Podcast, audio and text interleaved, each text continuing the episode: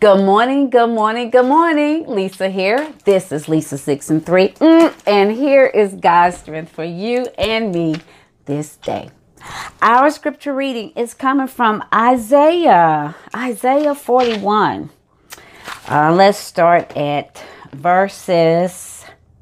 Let's see. Did I lose my place? Here we go. Let's start at verse 18. I will open rivers in desolate heights and fountains in the midst of the valleys. I will make the wilderness a pool of water and the dry land springs of water.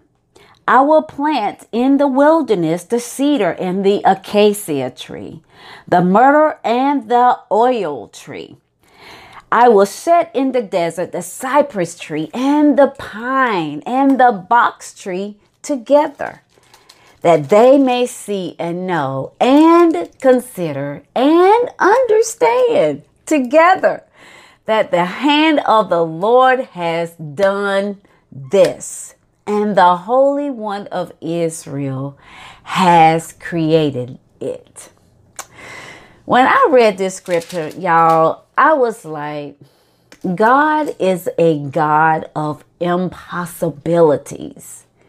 When you think about God creating things in desolate heights, in deserted, empty, high places.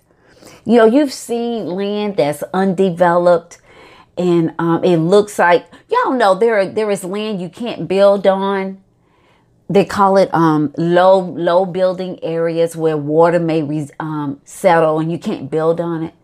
Can you imagine God planting something on that land that people said nothing can be built on?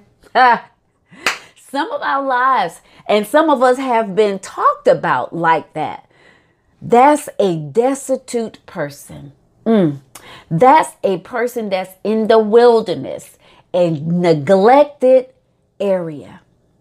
God is saying here that He is going to put waters in dry places. He's going to plant the best trees, cedar trees, acacia trees, the box trees, the cypress trees, the very best in those areas that is deserted, hmm, that looks deserted. And when things begin to grow, people can't help but say, God did it. That's our strength today. Your life may look dry and desolate, and you're in a wilderness, but God is planting some good, good, good stuff in that dry place in your life. Wow. God is planting some good trees in your wilderness. this has been Lisa with Lisa 6 and 3. Now you go, make it a wonderful day. And I will see you tomorrow morning. Be blessed.